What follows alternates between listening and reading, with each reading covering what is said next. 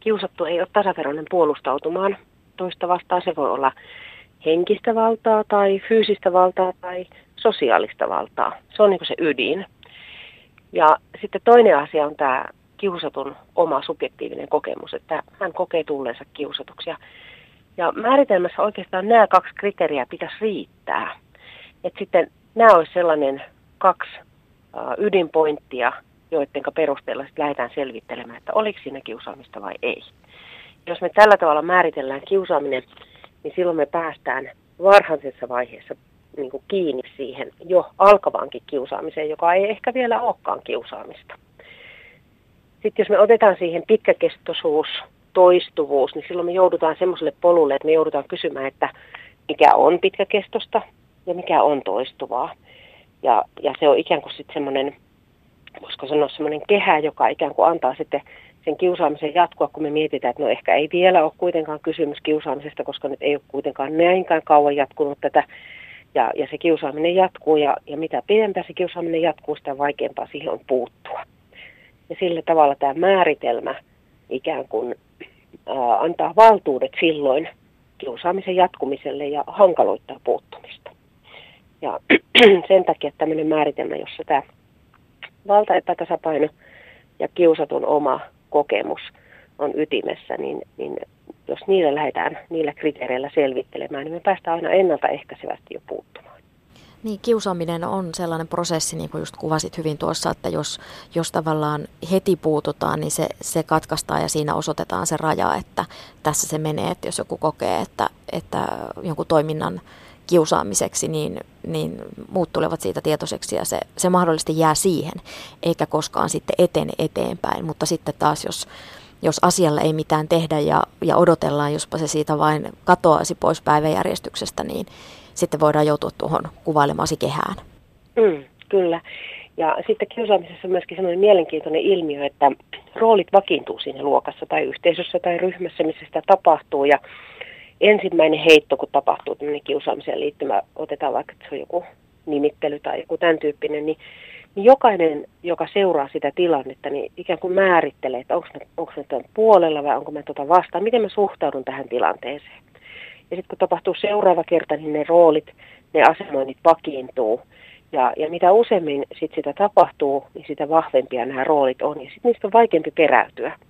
Ja sille, jos siellä heti alkuvaiheessa päästäänkin puuttumaan, niin, niin ei ole vielä syntynyt niitä vahvoja semmoisia roolia, näkemyksiä, että kenen puolella on. Ja, ja niistä on sitten helpompi, on helpompi tulla pois niistä rooleista ja, ja tota, päästä puuttumaan siihen kiusaamiseen. Millaista kiusaaminen kouluissa on? Monenlaista. Sitä on fyysistä kiusaamista, henkistä kiusaamista, voisi sanoa, että sosiaalista kiusaamista, eristämistä, verkkokiusaamista, hyvin monenlaista ja, ja niistä on niin kuin, ei voi sanoa, että mikä niistä olisi vakavinta. Ne on ihan yhtä vakavia, erityyppisiä. Usein nämä erilaiset kiusaamisen tyypit sitten esiintyy myöskin yhtä aikaa joskus käy niin, että kiusaaminen lähtee tämmöisellä nimittelyllä tai, tai, tai maineen rakentamisella, tämän tyyppisellä asialla liikkeelle. Ja sitten kun se jatkuu, niin se sitten voi vahvistua ja siihen tulee sitten tämä fyysinen, fyysinen aggressiivinen käyttäytyminen mukaan. Useinhan kuulee sitä sellaista sanotta, sanottavan, että, että tavallaan tämmöinen lasten välinen kinastelu ja nahistelu ja, ja tämmöinen, se on ihan no, normaali osa kasvamista. Ja ilmeisesti jossain vaiheessa jopa ajateltiin niinkin, että, että se kiusaaminen on ihan normaalia vuorovaikutusta. Että se ajateltiin, että se kuuluu osana kasvamiseen. Joo, kyllä kiusaamiseen liittyy tämmöisiä myyttisiä ajattelutapoja ja, ja yksi niistä on just tämä tällainen tyypin, että se mikä ei tapaa, niin se vahvistaa tai että et, et ei pidä jokaisen asian puuttua, vaan antaa lasten ikään kuin itse ratkaista asiansa. Ja, ja, ja, mutta kiusaaminen ei ole tämän, tämän tyyppinen asia, että, että se on niin vaurioittava asia, niin vakava asia, että siihen täytyy aina puuttua. Mutta tällaisia myyttisiä käsityksiä on edelleen olemassa ja, ja ne ohjaa myöskin aikuisten puuttumista sitä, että puuttuuko he vai katsooko he sitten läpi sormien. Aina kiusaamisen kannattaisi niin pääprinsiippi on se, että mitä varhaisemmassa vaiheessa siihen puututaan, niin sitä parempi se on jo sen luokan ilmapiiri ja, ja sen yksilön kannalta.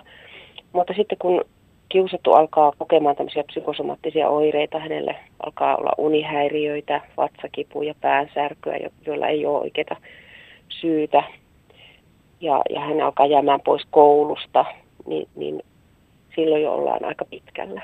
Lainsäädännössähän kiusaaminen on, se, se puuttumisen velvoite on koulutuksen järjestäjällä, eli se on, tarkoittaa sitä, että se on kouluaikuisilla.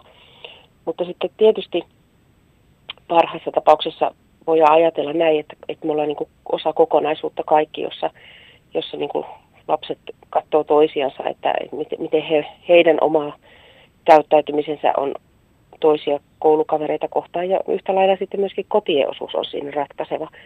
Mutta jos lainsäädännöstä juridisesti katsotaan, niin vastuu kiusaamisen puuttumisesta on silloin koululla. Ja tota, sit mikä on vaikuttavaa puuttumista, niin vaikuttavaa puuttumista on sellainen, joka on riittävän jämäkkä, että me saadaan se kiusaaminen loppumaan. Että ikään kuin semmoinen, koska sanoa kvasi-puuttuminen, että keskustellaan, mutta sillä ei ole mitään vaikutusta, se, se ei kovin pitkälle vie. Että jossain vaiheessa joka tapauksessa täytyisi olla siinä, kun koulu miettii tätä kiusaamisen puuttumista, niin sitten sellainen äh, kohta, jossa he sitten lähtee oikeasti miettimään, että mitä sen keskustelun jälkeen. Se keskustelu voi vahveta, siellä voi olla ensin opettaja, sitten rehtori, voi olla oppilashuoltotiimi, Ää, mutta sitten jossain vaiheessa pitää lähteä miettimään, että onko se sitten lastenpsykiatrisen avun hakemista esimerkiksi kiusaajalle. Voidaanko jollain tavalla rauhoittaa siirroilla sitä tilannetta, mikä on se, mikä on sitten se ää, väylä, jos se keskustelu ei vaikuta. Ja sitten lap, hirveän oleellista on se, että se lapsi tai nuori tietää siitä, että, että millä tavalla koulu puuttuu. Että tehdään niin kuin näkyväksi se prosessi, että nyt täällä, tässä kohtaa puututaan näin ja jos tämä ei lopu, niin seuraavaksi tapahtuu tätä ja jos ei se sitten lopu, niin mitä sitten tapahtuu ja, ja mitä siellä sitten lopussa on. Että, ää, valitettava usein joskus kuulee tämmöisistä tilanteista, jossa kiusaaminen puuttuminen on kestänyt vuosia keskusteluna ja, ja silti se kiusaaminen ei ole loppunut. Pitäisikö sitten kiusaaja tai kiusattu poistaa siitä ryhmästä tai koulusta? Mitä ajattelet tästä toimenpiteenä? No mä ajattelen sillä tavalla, että jos äh, se kiusaamisesta on ensin keskusteltu opettajan kanssa, siinä on ollut rehtori sitten mukana, sitten siinä on tullut oppilashuoltotyöryhmä, siinä on ollut äh, vanhemmat mukana.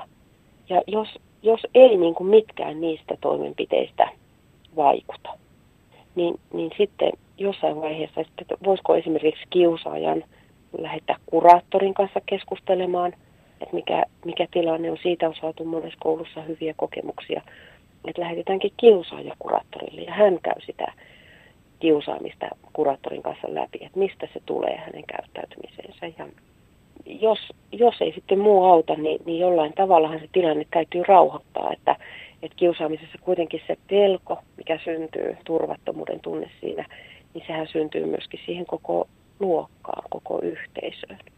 Ja jos sen annetaan jatkua siinä, niin se, se koko yhteisö on sen ilmapiirin vallassa.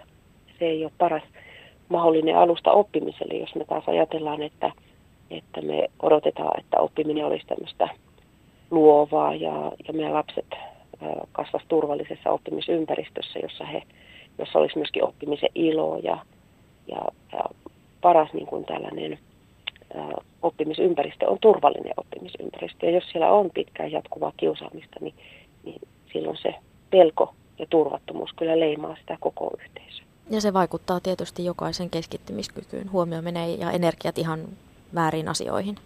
Mm.